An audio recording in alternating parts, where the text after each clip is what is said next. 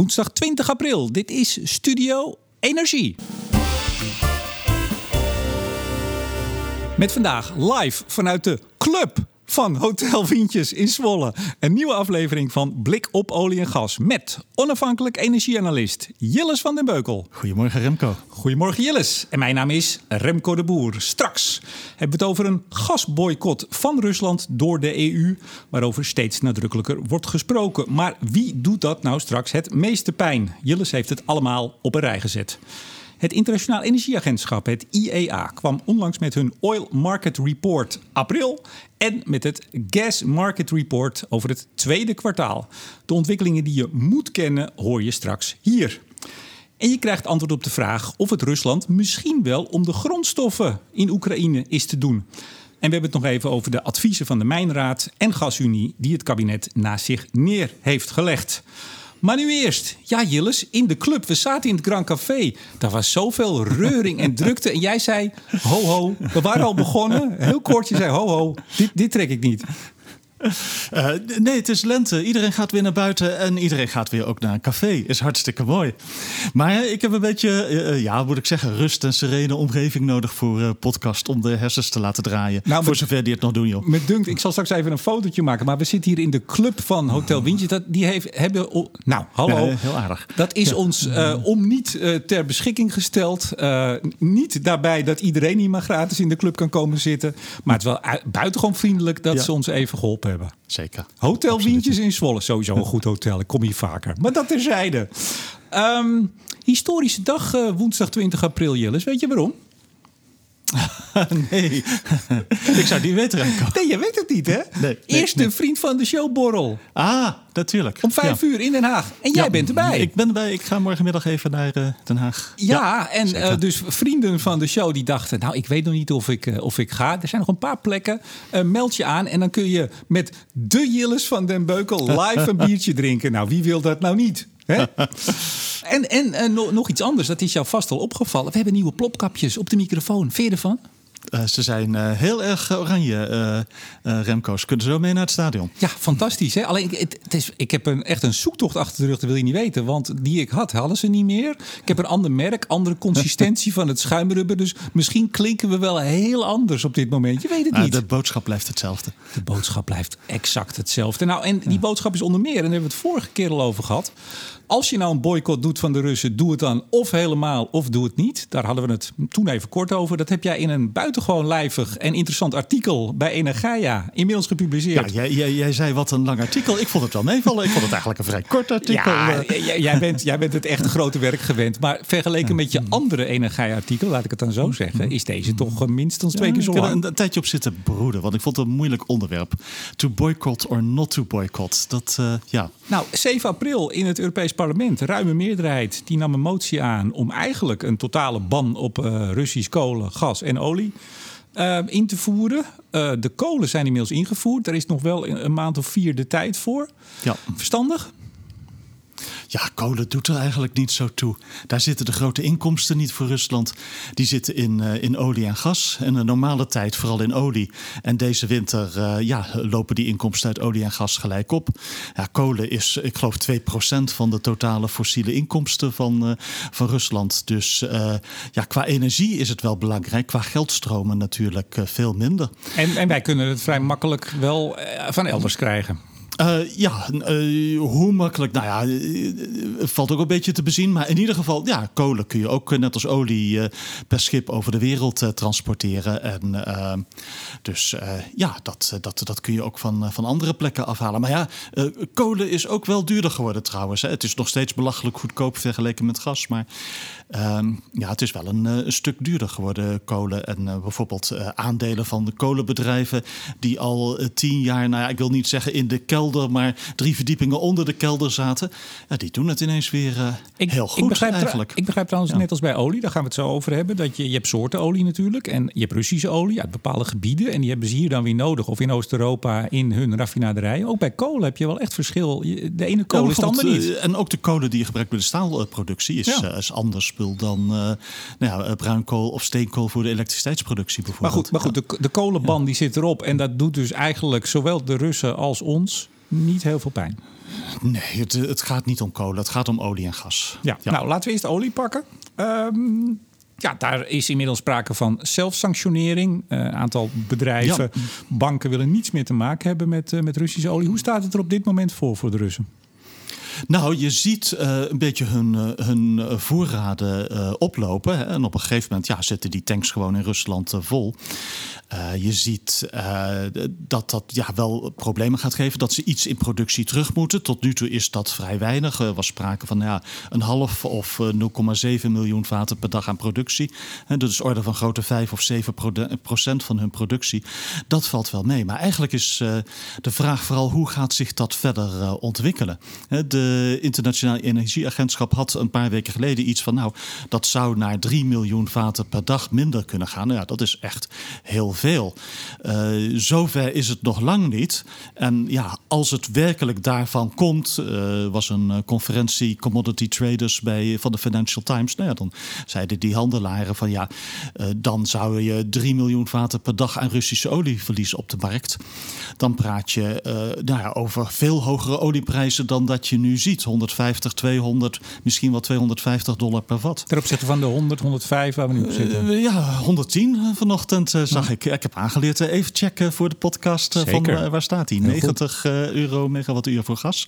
110 dollar voor Brent maar dat, per vat. Dat, dat, is dus al relatief hoog en het zou nog eens een verdubbeling kunnen hoog, worden. Maar als er werkelijk een volledige stop was voor Russische olie en olie bijvoorbeeld, nou ja, dan, dan zou dat veel hoger moeten staan. Dus eigenlijk gaat de markt ervan uit dat het met die volledige stop voor olie ja, toch wel meevalt uh, eigenlijk.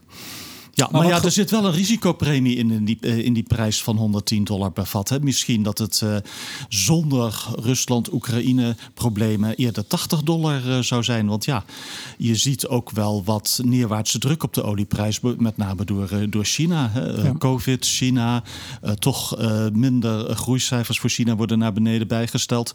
Nou, in een normale wereld zou dat betekenen dat die olieprijs nou misschien terugging naar 85 of 90 dollar per vat. Ja. Maar ja, er zit toch een 20 dollar risicopremie. Ja, maar die 3 miljoen vaten die dan minder uh, uit Rusland uh, deze kant op zouden komen, die vinden misschien wel voor een deel hun weg via andere markten weer de wereldmarkt ja, maar op. dat is toch een hele klus. Want uh, ja, dan uh, praat je... Het is een heel verschil of je met uh, een tanker vanuit, ik noem maar wat, Sint-Petersburg naar Rotterdam vaart. Of dat je ineens naar Shanghai of, of ergens in India moet, moet varen.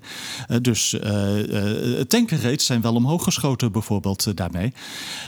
maar je ziet, India nam wat meer af, maar op het totale plaatje is dat, zet dat geen echt zoden aan de dijk voor Rusland. Uh, China eigenlijk nog niet uh, tot uh, dit nee. moment. Maar op de lange duur, maar ja, dat zal echt jaren nodig hebben, zou je dan kunnen zien dat je oliestromen ziet, ziet verschuiven wereldwijd. Ja, je noemt dat in je stuk met opslag en blending verliest die olie het label Russisch. Ja, dat is waar nu best wat publiciteit omheen is. En ook druk die wordt uitgeoefend op traders, op, op olieproducenten, Shell, Total enzovoort. Van ja, neem geen Russische olie meer af. Maar ja, ondertussen willen wij wel dat in Europa de zaak blijft lopen. En met name diesel is, is krap in Europa en in Oost-Europa. En uh, inderdaad, dan, dan wordt er soms uh, gewoon geblend. Hè? Zoals al sinds jaren dag gebeurt met Iraanse olie. Hè? Dus een, sancties tegen Iran. Nou, ja, Iraanse olie gaat naar Fujairah, een van de Emiraten. wordt daar met allerlei andere olie bijgemengd. Nou ja, en dan verliest het het label Iraans in dit geval. En op die manier kan Russische olie ook het label Russisch verliezen. En dat is tot nu toe, ja, speelt wel mee met dat die Russische olie-export niet zo verschrikkelijk ver naar beneden is uh, gegaan. Maar de vraag is: ja, uh, tolereren landen in de EU en ja, toch ook in de VS dat uh, op de lange termijn wordt dat een beetje oogluikend toegestaan of worden er echt harde maatregelen genomen? En dat weten we eigenlijk nog niet zo goed. Ja, en ja, welke kant het op gaat. Kijk, we hebben een doel met zo'n boycott. We willen eigenlijk Rusland op de knieën dwingen of in ieder geval ze onder druk zetten zodat ze niet meer die verschrikking uithalen die ze nu uithalen in Oekraïne. Maar ja. de vraag is of dat gaat werken. Heb je daar een beeld van? Nou, het, het, uh, het beeld is, wat ik heb, is van nou, uh, en dat, dat werd ook uh, afgelopen week door Oxford Institute of Energy Studies een beetje gepubliceerd, is van nou, je moet het of volledig doen of je moet het niet doen. Geldt eigenlijk zowel voor olie als voor, voor gas. want als je het een beetje doet, dan wordt het volume-effect gecompenseerd door het prijseffect. we hebben afgelopen jaren bijvoorbeeld voor, voor gas gezien van ja, Rusland draaide een beetje de gaskraan dicht en de prijs die spoot omhoog. er zaten meer factoren bij. Maar uh, één ding wat erbij speelde was zonder meer, uh, meer Rusland. Dus op de korte termijn kan het wel eens zijn dat het uh, prijseffect voor Poetin meer plus geeft dan dat het volume-effect een, een, een min geeft voor ja, hem. Je, bij, bij, gas, daar komen we zo op, ging het ja. om 30% minder, maar een factor 5 ging het omhoog. Keer 5 dus. Ja, zoiets, dus er werd ja. veel meer geld verdiend. Ja, ja, en dat kan toch een beetje voor olie ook gelden. Want het probleem wat we nu hebben is eigenlijk zouden de markten in rustige vaarwater moeten komen. Zowel voor olie als, uh, als gas. He, die hoge prijzen, ja, die doen toch hun werk. Geeft minder, uh, geeft minder vraag. In een normale wereld, waarin we niet de problemen met Rusland en Oekraïne hadden... zou die prijs nou omlaag gaan. En er zit een stuk geopolitieke risicopremie in... waardoor de prijzen zo hoog uh, blijven hangen. Ik haal even je microfoon iets naar achteren. Ja. Je, je zit er lekker bij. Lekker, ook weer de goede kabeltrui aan. Je zit er lekker rustig. Je bent helemaal op dreef. Ja, Heerlijk. Ja. Hey, maar dus, dus het wordt iedere keer dat, dat kunnen, um, nou in ieder geval abonnees. Maar ik weet niet, staan jouw artikelen voor iedereen open of alleen voor abonnees? Nee. Uh, dat verschilt een beetje. Soms uh, dan gaat de betaal, zet Wouter de betaalmuur open. Nou, misschien, misschien dat hij het voor deze wil je doen. Je weet het niet. Maar dat zie je ook in jouw stuk. Het is iedere keer het zoeken. Want inderdaad, je hebt er lang over gedaan, dit artikel. Het, het is het, het midden vinden. Want aan de ene kant, als je, die als je het effect wil hebben dat Rusland minder geld verdient moet je dus misschien wel juist blijven afnemen van die jongens. En dat schrijf je ook wel. Laten we naar gas overstappen uh, meteen. Dat je eigenlijk zegt van neem zoveel mogelijk af. Haal die prijs naar beneden. Zodat ze veel minder geld binnenkrijgen dan dat je ze afsluit. Ik, ik zeg het een beetje korter de bocht. Maar... Ja, nee, maar daar komt het uh, wel op neer. En dat wordt wel door meer analisten opgemerkt. Van, uh, kijk, en het, het, gaat terug op een oud gezegde over olie en gas eigenlijk. Van ja, volume is belangrijk voor olie- en gasproducenten. Maar prijs is veel en veel belangrijker.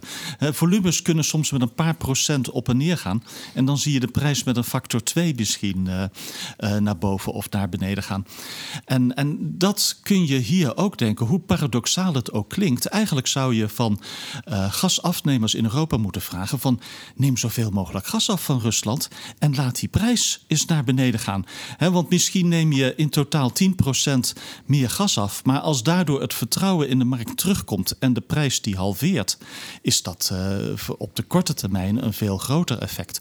Wat niet wegneemt dat je wel toe wilt op de lange termijn naar iets van alsjeblieft die afhankelijkheid van Russische fossiele energie uh, minder laten worden. Je wilt toewerken naar een situatie dat je wel een boycott volledig kunt, uh, kunt doen. Want ja. dat is nu moeilijk, zowel voor olie, omdat een boel olie in Centraal- en Oost-Europa komt met een Druzhba-leiding vanuit Rusland naar Europa. Dat vervang je niet zo makkelijk qua volumes, qua stroom, maar ook qua kwaliteit van de olie. Het is eh, medium heavy, het is eh, sour. Dat, dat is wat minder makkelijk te vervangen dan sommige andere oliesoorten. En ja, dat speelt voor gas toch ook wel een land als Duitsland, wat ziet aankomen van oké, volledige stop van olie en gas. Rusland geeft ons een uh, behoorlijke recessie en echt uh, grote, grote problemen. Ja. En, en ja, je ziet een regering daarmee worstelen. Want het levert ze natuurlijk hele slechte publiciteit op. Hè. Duitsland deed altijd al uh, uh, weinig, geloofde in de annäherung door vervlechting met uh, Rusland, handel door wandel. Wat voor mooie zinnen ze daarvoor hadden. Ja, en dat, dat model is nu. Uh, over zijn ja. ja, dat, dat redt het niet. J Jillis, neem even een slokje koffie. Dan kun jij ook even wat zeggen. Nou, nee. Sorry. Nee, maar nee, ja. ik moet even. Ja. Het is sowieso heerlijke koffie, dus da daar moet je wel even van genieten. Maar inderdaad, ik heb het gevoel dat jij gewoon uh, nog, nog drie kwartier doorgaat. En dan zeggen we, nou, dankjewel. Uh, wat ook leuk is. Maar nee, maar het is wel even goed te benadrukken dat zowel jij in je artikel, maar ook het IEA en eigenlijk iedereen die hierover schrijft en, en nadenkt, zegt dit begint allemaal, uh, dat staat bovenaan de eerste plek, afhankelijkheid verminderen. Afhankelijkheid van fossiele energie sowieso, maar dat gaat niet zo snel. Tweede is diversificeren in de zin van welke leveranciers je hebt. Dus dat staat ervoor. Want als mensen alleen nu je uitspraak horen, eigenlijk moet je zoveel mogelijk afnemen. Ja, ja, ja nee, ik snap ook. Dus ik heb het in het artikel heel voorzichtig in het laatste zinnetje in de discussie een beetje weggewerkt. En eigenlijk is het artikel vooral van, nou, het maakt mij niet zoveel uit wat voor beslissing mensen nemen, als ze zich maar een beetje bewust zijn van wat er allemaal speelt op olie- en gasmarkten en wat voor effecten dingen hebben. Je, volgens mij uh, heb ik een oproep gezien vorige week uh, door uh, minister Jetten om de, de de contracten met de Gazprom af te bouwen in Nederland. Ja, maar dat was vooral omdat het niet verenigbaar was met het sanctie, de sancties die daar aankomen. Ja, maar goed, daar zit je precies op het punt waar je het over hebt. Eigenlijk zou je dat dus misschien wel niet moeten doen. Zou je juist moeten blijven afnemen. Zelfs meer afnemen dan je. Uh... Ja, en dat is een beetje de crux van het artikel: van doe het of helemaal of helemaal niet. Maar ga er niet halverwege tussenin hangen. Waarbij de prijzen uh, hoog blijven. Veel hoger dan ze in een normale wereld puur op basis van de fundamentals van vraag en aanbod zouden zijn. Dat, uh, ja, dat is eigenlijk de crux. Want even over gas gesproken. Kijk, olie, dat kun je in een tanker stoppen, daar kun je mee gaan varen. Maar gas is dat anders, want dat schrijf je ook. Als je echt een, als de EU een volledige gasboycott zou doen, dan kunnen de Russen niet een andere kant op met dat gas. Klopt. Dus Jamal en de velden in West-Siberië, uh, daar hebben ze, nou ja, ze kunnen een beetje kwijt aan LNG, maar die uh, capaciteit die wordt vol benut. en je hebt geen pijpleiding naar, naar China liggen vanuit West-Siberië. Die komt er misschien wel. Daar zijn ze mee aan het plannen. En misschien dat er over een half jaar of een jaar een uh, beslissing wordt genomen. Maar ja, dan nog praat je over een jaar of vijf voordat die daar, uh, die daar ligt. Ja. ja. Nou, er zijn twee aspecten voor wie nu staat te juichen. Zegt, nou, doe maar, dat, uh, dat, dat gaat goed. Eén, we zouden wel eens in een, een flinke recessie kunnen belanden in Europa. De modellen zijn daar niet eenduidig over. de, de economen betwisten elkaar of dat nou inderdaad een, een zware recessie zal worden of niet. Maar iets anders is, en, en, en dat is ook wel goed om op te merken merken.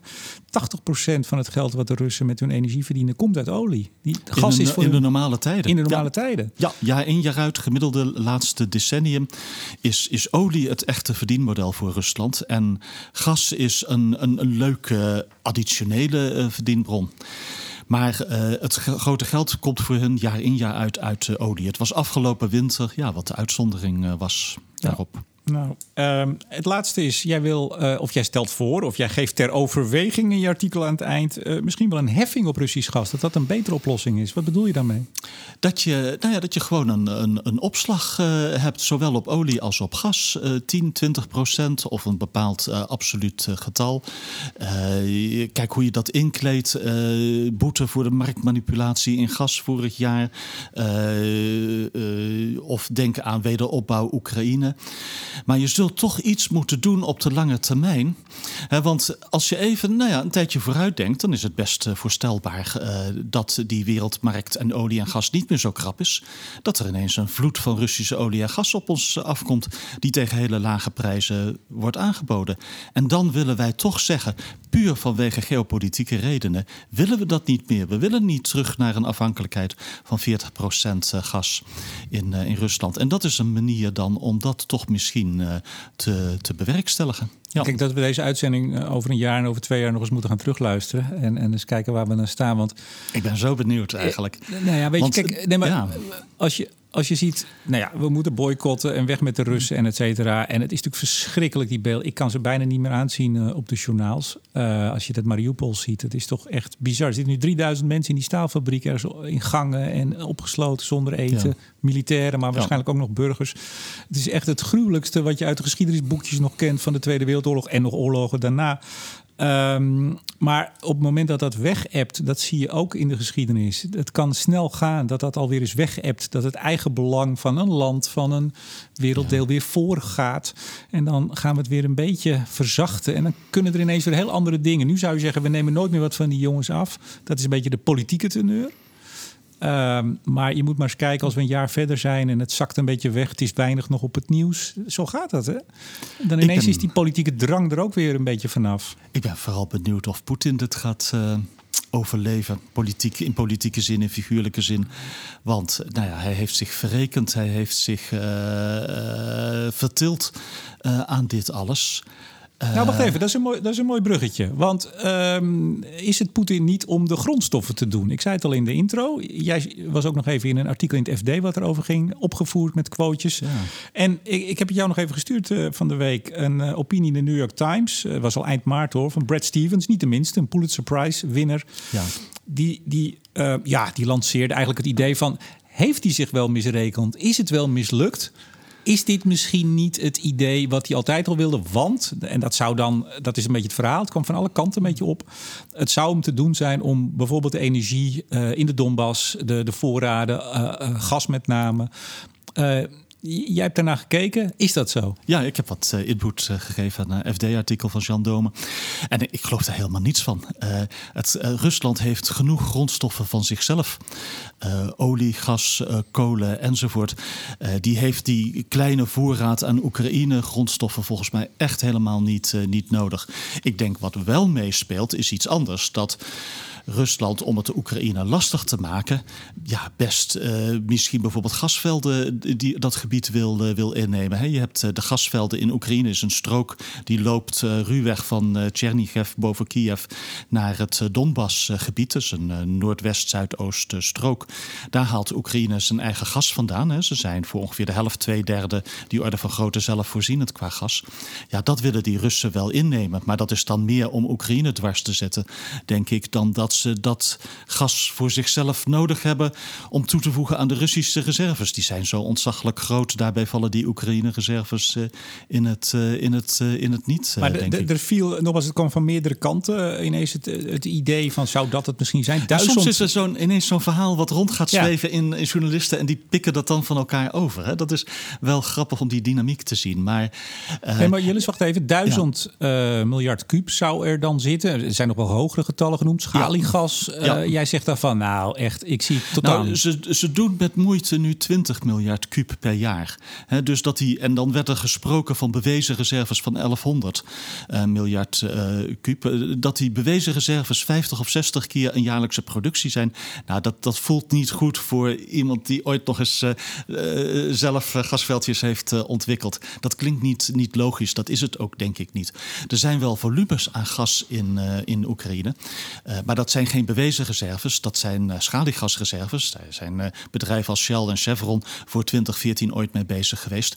Maar dat is heel moeilijk om ja, eruit te krijgen. Gestopt, en heel gestopt duur. met de inval van de, de Ze zijn gestopt met de inval, maar eigenlijk denk ik dat ze ook puur commercieel tegen die tijd uh, ook wel er eigenlijk wel uit wilden. Want uh, schaliegas, net als schalieolie, het werkt niet buiten de VS.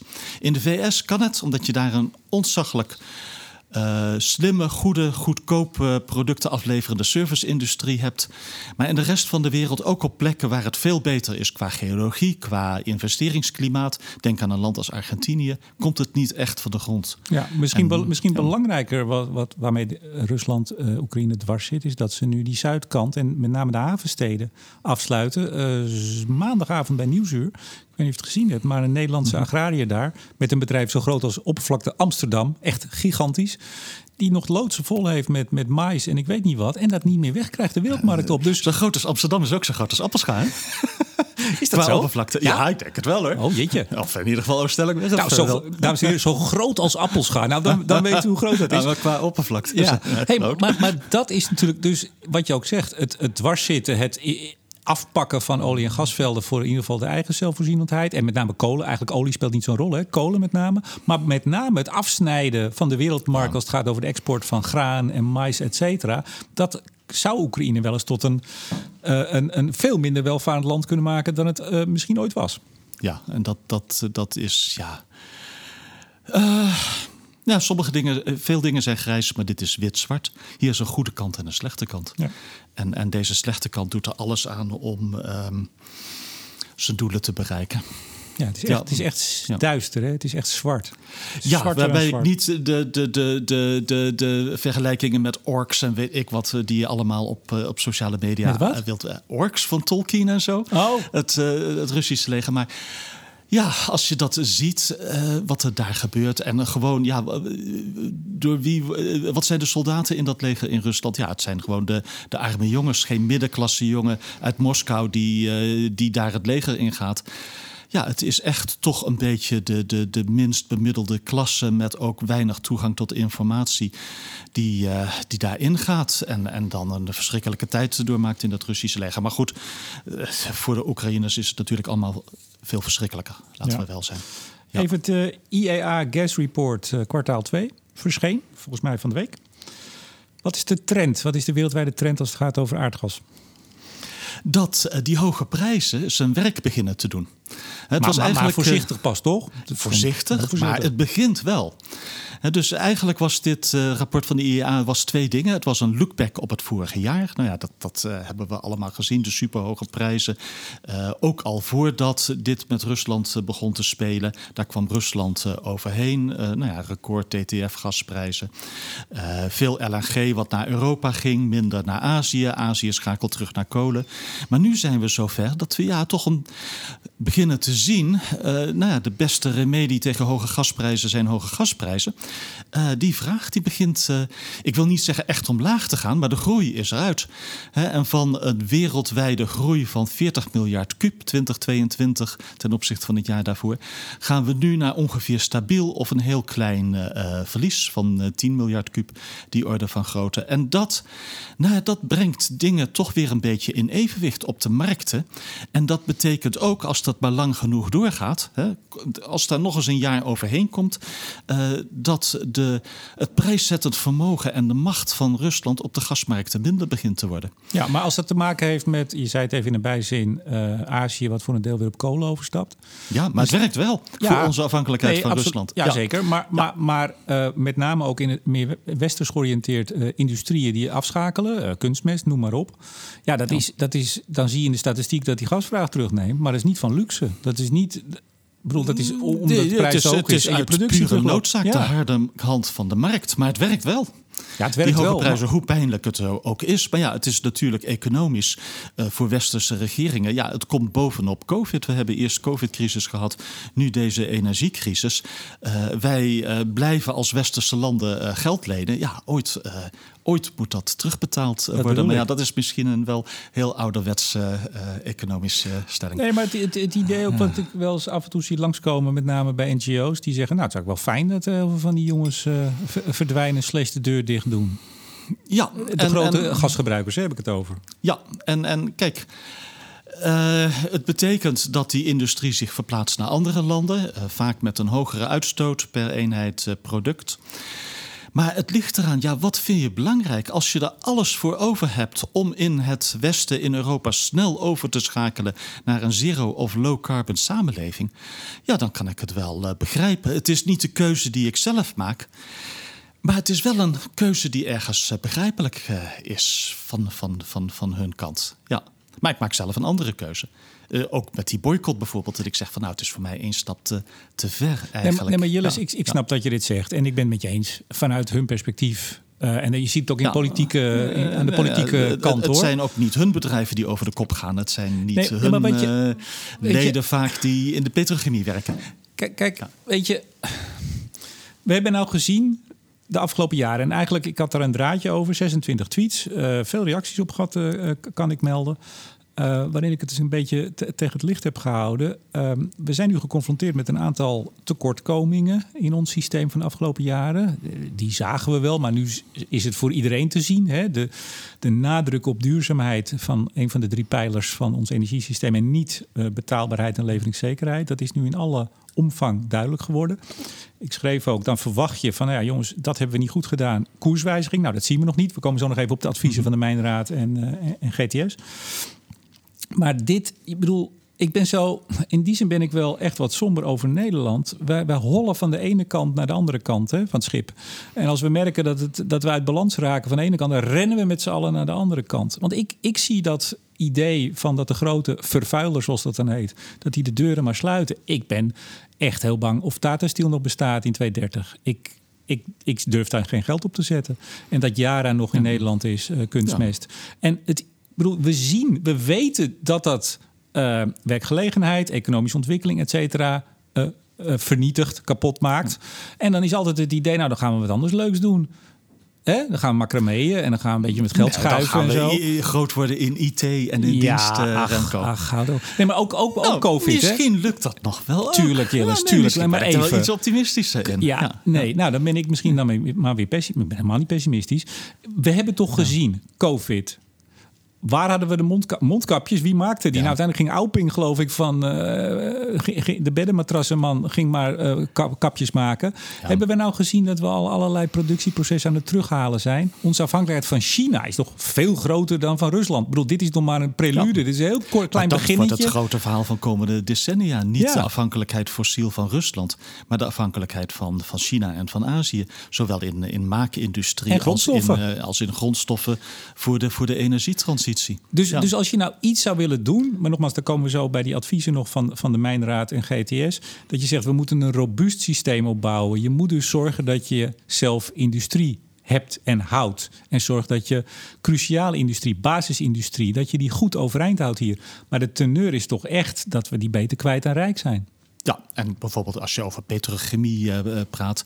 Ja, eh, waar wordt er geïnvesteerd wereldwijd in petrochemie? Nou ja, in het Midden-Oosten, in Azië, in Singapore, de Gulf Coast of Pennsylvania, in de VS. Maar echt niet meer in Europa. Dat doet niemand meer.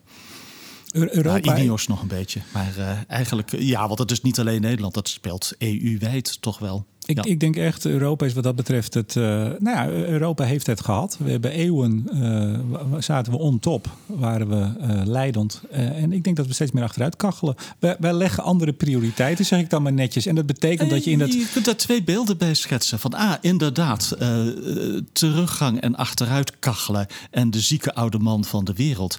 Maar je kunt er ook een beeld bij denken van een, een low of zero carbon samenleving met een veel minder grote footprint.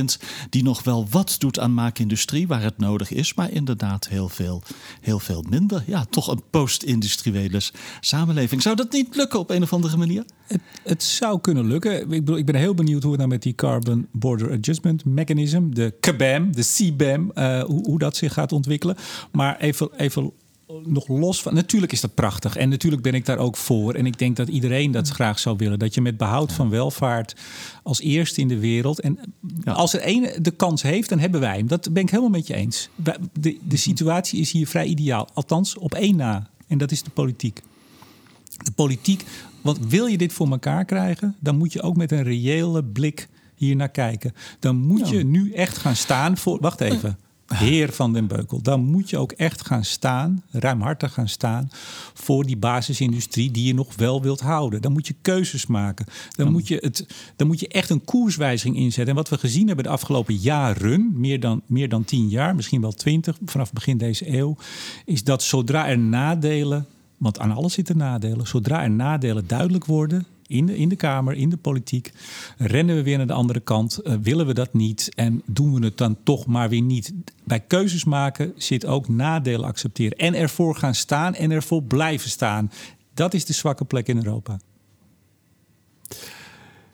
Dus.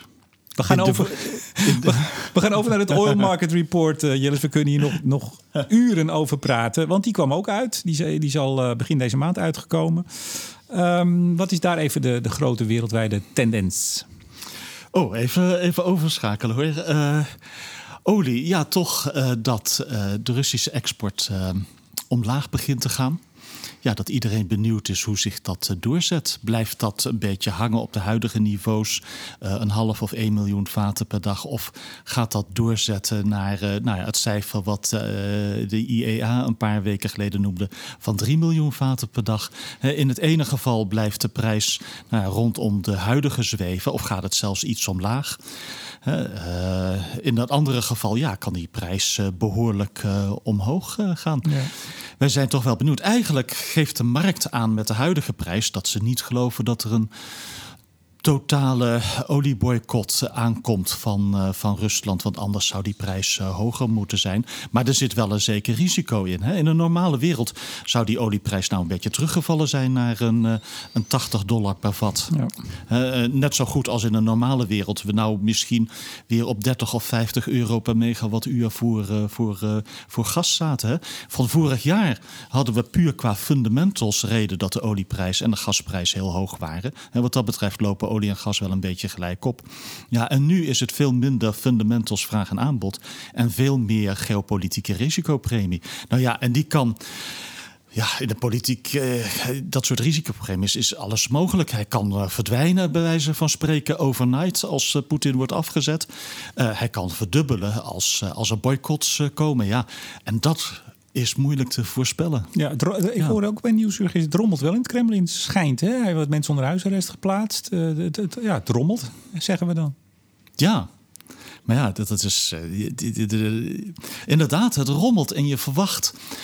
Uh, nou, Rusland kan uiteindelijk ook twee kanten op. Het kan doorgaan op de weg die ze nu al twintig jaar hebben ingeslagen. Ja, zich toch afkeren van de rest van de wereld. Vol inzetten op een fossiel uh, verdienmodel. Maar ja, ook dat kan een keer uh, veranderen. Ja, in dat, van spreken. In dat New York Times stuk uh, waar we het net over hadden, daar, daar, stond ook dat Condoleezza Rice, de oud minister van Buitenlandse Zaken onder Bush was dat nog, hè? En nu geloof ik hoogleraar, diplomaat. Die, die denkt echt dat Poetin gewoon niet helemaal goed is dan wel fysiek, dan wel mentaal. Dat hij echt gewoon uh, ja, van het padje is. Who knows? Uh, ja, ik vind het knap hoe je tot die conclusie gekomen. Het beeld wat ik van Poetin heb is, is, is iemand die ja, geen afscheid heeft kunnen nemen van het grote oude Sovjetrijk. Die niet heeft kunnen verkroppen dat de Sovjet-Unie uit elkaar is gevallen. En dat dat essay wat hij schreef over Oekraïne, dat het geen land is, dat het nou ja, weer terug moet naar Rusland ja, dat dat uh, zijn beperkte blik op de wereld weergeeft, maar wel serieus genomen moet uh, worden. In de zin van, ja, dat is wat hij blijkbaar denkt en van, uh, van plan is. Net zo goed als we bij wijze van spreken mijn kamp van Hitler in de jaren dertig niet serieus namen en het misschien wel hadden moeten doen. Ja, zo hadden we dat essay van Poetin over Oekraïne misschien ook serieuzer moeten nemen. Maar ja, dat is allemaal makkelijk. Het is ook zo bizar Achteraf. dat officieel is dat, dat vlaggenschip van de Russische vloot, van de Zwarte Zeevloot, is niet door de Oekraïners officieel, zeggen de Russen, uh, uh, tot zinken gebracht. Maar op de Russische tv zaten ze te gillen over dat er nu toch echt reactie zou moeten komen op het laten zinken ja. van ja. Uh, wat die, de, de Moskou, hè, heet hij. Ja, wat, wat zie je voor land, Rusland? Een land waarmee het economisch steeds slechter gaat, toch? Wat maar één verdienmodel heeft, olie en gas. Ja, en nog wat metalen. En ja, wat, wat minder bevolking krijgt, uh, beetje bij beetje. Uh, een, een, ook niet zo best opgeleide bevolking. Uh, corrupte rechtspraak. Het wordt gewoon beetje bij beetje. Kijk, ze kunnen gewoon concurrentiestrijd met, nog met China, nog met het Westen niet, niet aan. Ja, en ooit zullen ze dat moeten, moeten adresseren. Ja. We gaan het slot stukje. Jij, wij, wij mailen altijd even en dan stuur je altijd even je onderwerpen. En meestal hebben we er helemaal geen contact meer over. Maar, en dan, uh, dan zitten we en dan hebben we het erover zoals nu. En jij zet ineens het Mijnraad in het Gasunieadvies op je lijstje. En ik was wel getriggerd, want ook daar hebben we het vorige keer over gehad. Toen hadden we het over het, het, uh, eigenlijk het, de aanpak van het kabinet om uh, zo snel mogelijk van Russisch gas af te komen. Waarom heb je ze weer even op de lijst gezet? Nou, ik vind het toch wel treffend dat er zo weinig gedaan wordt met zo'n mijnraadadvies. Hè. Je hebt echt het idee van, nou, bij EZK zaten ze daar bepaald niet op te wachten en willen ze er ook bepaald niet echt serieus op. Dat is ook een ongevraagd op, advies, hè? Dat, is ook een ongevraagd advies, goed. Want, want even, even, voor de goede orde, ja. de Mijnraad is een adviesorgaan van de Rijksoverheid, van het kabinet, ja. over nou, mijnbouwkundige zaken. Die geven gevraagd en ongevraagd advies. Uh, voorzitter Staf de Pla, oud. PvdA-politicus, die is daar ja. voorzitter. Zat bij uh, Nieuwsuur. Die was uh, nou, in niet mis te verstaan bewoordingen. Het was best een hard stukje. Hij zei het netjes. Hij komt uit Brabant, dus dan klinkt het altijd goed. Maar ja, doek Gasterra niet op. Neem geen onomkeerbare uh, sluitmaatregelen van het Groningenveld. Uh, vooral gasopslag Grijpskerk. Dat ja. zei ook uh, ja. GTS, komen zo. hou hem nou voor het hoogkalorisch gas. Ja. En nou, het kabinet zegt, nou hartelijk dank, maar dat gaan we het gewoon niet doen. hartelijk dank, wij filen het ja. Ja, ja, in een of andere archiefkast. Ja, dat vind ik wel een een beetje teleurstellend, uh, toch? Uh, ik vond. Uh, nou, ja, jij vindt dat meer. Jillis, wacht even, wacht even. Jij zet dit op de lijst als ja. onderwerp om te bespreken. Dat vind ik wel een beetje teleurstellend. jij, jij wil iets anders zeggen. En ik, nou, wil ik je vond niet... twee dingen frappant. Ja. Die wil ik even dan op tafel leggen. Ik vond ten eerste frappant dat het blijkbaar nog nodig is dat de Mijnraad zegt van nou, begin in ieder geval niet met Groningen onomkeerbaar te sluiten. Want dat is wat er gaat gebeuren. Als er niet wordt ingegrepen, dan gaat er cement in de putten, dan worden de clusters afgebroken en dat gaat gaat uh, op een gegeven moment behoorlijk snel. Uh, dus, dus dat is één ding. Van wat je ook vindt van Groningen, uh, wat er moet gebeuren. Je wilt in de huidige situatie geen onomkeerbare dingen doen. Dat, ja, het kabinet ja, dat, dus dat wel. Vind ik een, een, een no-brainer. Het kabinet ja. dus wel. Doet dat ja, wel. Ja, ja, dus dat, dat vind ik van alle dingen die langskwamen, van specifieke dingen, vind ik de meest frappante. Ja, en het andere is een, een veel meer algemene boodschap. Dat ze zoiets zeggen van nou kabinet, uh, denk toch goed na over allerlei mogelijke scenario's die er mogelijk zijn in de, in de energiewereld. En zorg dat je een robuust energiesysteem hebt. Precies. Wat ook met verrassingen kan omgaan. En niet alleen met de wereld zoals die nu is of zoals je die verwacht. En dat als algemene leidraad, ja, vind ik een hele zinvolle leidraad. Ja. Maar dat is, dat, dat is precies wat ik, uh, wat ik net ook zei, wat ik ook schreef in, in, in mijn draadje. Hè. Je, je, je moet dan vaststellen, je kunt vaststellen, je moet vaststellen dat we de afgelopen jaar, nou ik ga het niet herhalen, vooral uh, op duurzaamheid zijn gaan nee, zitten. want het is water under the bridge, uh, ja, Remco. Maar, het is maar, het nee, gelijk dat, van gisteren. Nee, maar, en het gelijk van gisteren is vandaag niks waard. Ja, maar Jillis, dan ja. verwacht je dus dat een kabinet, althans dat hoop je dan, laat ik het dan iets voorzichtig zeggen, dat ze zeggen, nou jongens, dat hebben we niet goed gedaan, dat gaan we voortaan anders doen. En dat frappeert mij. En daar zie je ja. ook, ik, ik spreek wel eens wat mensen in Den Haag en ook echte insiders die er al lang lopen, die zeggen, ja, dat, dat is ook typisch Nederland. Als er crisis is, dan dan, dan bevriezen we bijna. Dan weten we eigenlijk niets anders te doen. Want dat is wat het kabinet nu doet. Als ze plannen van voor deze hele crisis en zelfs van voordat uh, vorig najaar de, de elektriciteit of de nou eigenlijk alle energieprijzen omhoog gingen. Al die plannen worden gewoon doorgezet wordt niet bijgedacht van jongens, misschien toch ja, even pas op de plaats maken. is het dan toch nog niet echt crisis in Nederland. Ja, maar dat is het dus wel. En dat, ik hoor spotjes van zet, zet de, de verwarming lager en we moeten nu iets doen aan de, onze afhankelijkheid ja. en minder gas uit Rusland. Radio, tv-spotjes die dat ja. zeggen. Terwijl dan kolencentrales nog steeds gewoon maar, dicht moeten. Althans, Remco, het is crisis voor mijn buurman die boer is. Het is crisis voor de vissers in Urk. Het is crisis voor een gedeelte van de industrie. Het is crisis voor de tuinbouwers. Maar het is geen crisis voor de ambtenaren in Den Haag. Tja. Tja. Is dat hard eigenlijk? Is dat terecht? Uh, nou, ik, ik denk dat het hard daar in Den Haag. Ik denk dat het wel hard maar is. een ja, van maar de dingen is, nou ja, zoals Wiebes ooit zei, ik hoop dat ik ooit nog eens tijd heb om na te denken over het verdienmodel van Nederland over 10 of 20 jaar. Ja. In plaats van de brandjes nu. Ja, hij zei het niet letterlijk zo, maar in mijn herinnering. Nou, jawel, dat was volgens mij in het FD uh, een, een, artikel waarin hij eigenlijk uh, zijn zorgen over überhaupt het verdienmodel van Nederland op de lange termijn ja. wilde uiten. En dat wilde dat agenderen. nog op het ja, zeker. Net niet gebeurd, is niet overgesproken. Althans niet. Nee. Nee, en als je hoort ambtenaren die de helft van de tijd kwijt zijn aan het formuleren van antwoorden op Kamervragen en zo. Terwijl wij ja, meer strategisch moeten denken, meer in scenario's, meer fundamenteel uh, bezig moeten. Maar goed. Ja, Kamervraag is natuurlijk heel belangrijk, want uh, een, een, Kamerlid van het CDA, H. Bontebal, die heeft Kamervragen gesteld naar aanleiding van de vorige stuurenergieaflevering. Kijk, ja, ja dan vind ik. Heb je niet toevallig gehoord? Nou, je bent zo druk, maar dat uh, de vorige ging over Portos over CCS. Ja, ja, nee, dat heb ik wel geluisterd. Uh, ja, het ja. grappige is, uh, want het, de, mensen denken wel eens dat wij maar veel contact hebben. Helemaal niet. Ik wist ook helemaal niet dat die vraag stelde. Ik heb de vraag ook nog niet gezien, moet ik zeggen. Dus ik ga vanmiddag maar eens even op de site van de Tweede Kamer kijken welke vragen hem het, ja. bezighouden. Ja, het is wel iets waarin Nederland een beetje vastloopt. Als, als zoiets als Portos een serieus risico loopt, uh, terwijl iedereen het erover eens is van nou, het moet gewoon uh, doorgaan en het moet niet vallen op zo'n minieme stikstofuitstoot in het algemeen belang, of bijna iedereen. Ja, dan, dan is er iets mis in ons systeem. Ja. In het Nederlandse systeem. Ja, ik, ben, ik ben echt heel benieuwd naar die uitspraak over, nou pak een beetje een week of tien. Uh, want als, als uh, Johan Vollebroek, MOB, de NGO, ja, NGO-achtige uh, actieclub, uh, stikstof, Mr. Stikstof noem ik hem. Als dat slaagt, als die winnen, dan, dan, is, dan gaat er net weer zo'n schok door het land als toen Vollebroek, wanneer was het, 2019 won en alles op slot ging. Nou goed, maar ik vind, ik vind niet, want daar, daar had ik het met dus uh, um, uh, Mark Dries over van Portos. Die zei van ja, ik vind dat het er ook een verantwoordelijkheid is van degene die zo'n zaak aanspant. Dat vind ik een lastige. Ik vind. Nee, want er zal altijd iemand zijn die zo'n Ja. zaak uh, aanspant. Ja, wat jij zegt, het- Eh, het is als, dit, als ons systeem niet werkt, dan moeten we iets aan het ja, systeem dat- veranderen. Inderdaad. Wel, wou ik nog over dat eh, GTS, GasUnie Transport Services advies hebben? Dat is eigenlijk een beetje hetzelfde, hè? Dat was in lijn met mijn raad, in lijn met ja, eigenlijk wat, wat de hele energiewereld eh, zegt. Ja, Maar dan is toch de reden, want we kunnen dit herhalen. Nu stoppen we erover, denk ik, eh, voorlopig. Maar het kabinet eh, legt ze terzijde omdat ze zo snel mogelijk Groningen dicht willen hebben. Dat is Ja. hun enige driver. En, niet een onbelangrijke. Ja. we Ja, gewoon dicht. En de, GasUnie zegt ook Er nog, gaat inderdaad niets boven Groningen. Precies. Maar GasUnie zegt ook nog ehm, dat, nou ja, als ze dus, het gaat om de ombouw van eh, die gasopslag. Die is dan Mhm. Ja. twee jaar minder te gebruiken, waardoor je eigenlijk ja, een, een probleem kunt hebben. Eh, ze zeggen, nou ja, als je dat dus niet doet, 1 oktober 2023 sluiten van Groningen is dan eh, niet langer haalbaar. Betekent niet, vond ik wel een belangrijk zinnetje, dat ook als je hem dus langer open houdt, betekent niet dat er meer gas gewonnen hoeft te worden.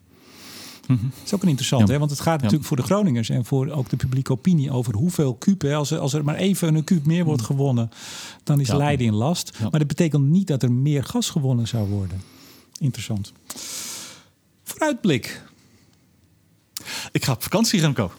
Ah, kijk ik naar uit. Ja, ja nee, dat, eh, voordat wij begonnen had je een heel, heel riedel over campings. en, wat had je allemaal? Bergbeekjes, bergen, eh, Franse campings eh, en zo. goed, een beetje eten, een beetje wandelen, een beetje lopen, een beetje tot rust komen. Mooie kalksteenplateaus ergens in Zuid-Frankrijk of Toscane of waar dan ook waar we terechtkomen. We hebben geen plannen, we gaan gewoon zuidwaarts naar waar het mooi weer is. Kan men jou dan ook 's ochtends in zo'n dorpje met een baguette onder jouw arm Ja. zien lopen? Ja? Ja. Ook een Opino-pet? Nee, niet alpino pet. Wel een gewoon petje, want ik heb... Ik wou net zeggen, je moet wel uitkijken in de zon. moet steeds Ja. eh, beter beschermd worden tegen de zon. Ja. Maar je moet nog wat dingen afronden. Gaat het allemaal lukken voor vertrek? Of zit Nee. je op de ochtend van vertrek zit je nog te tikken? Nee, nee, nee. Maar ik heb wel wat meer eh, lucht eh, gekregen. Oké. Ja. Dus waarschijnlijk volgende maand slaan we over. Denk Ik ik. denk het wel, ja.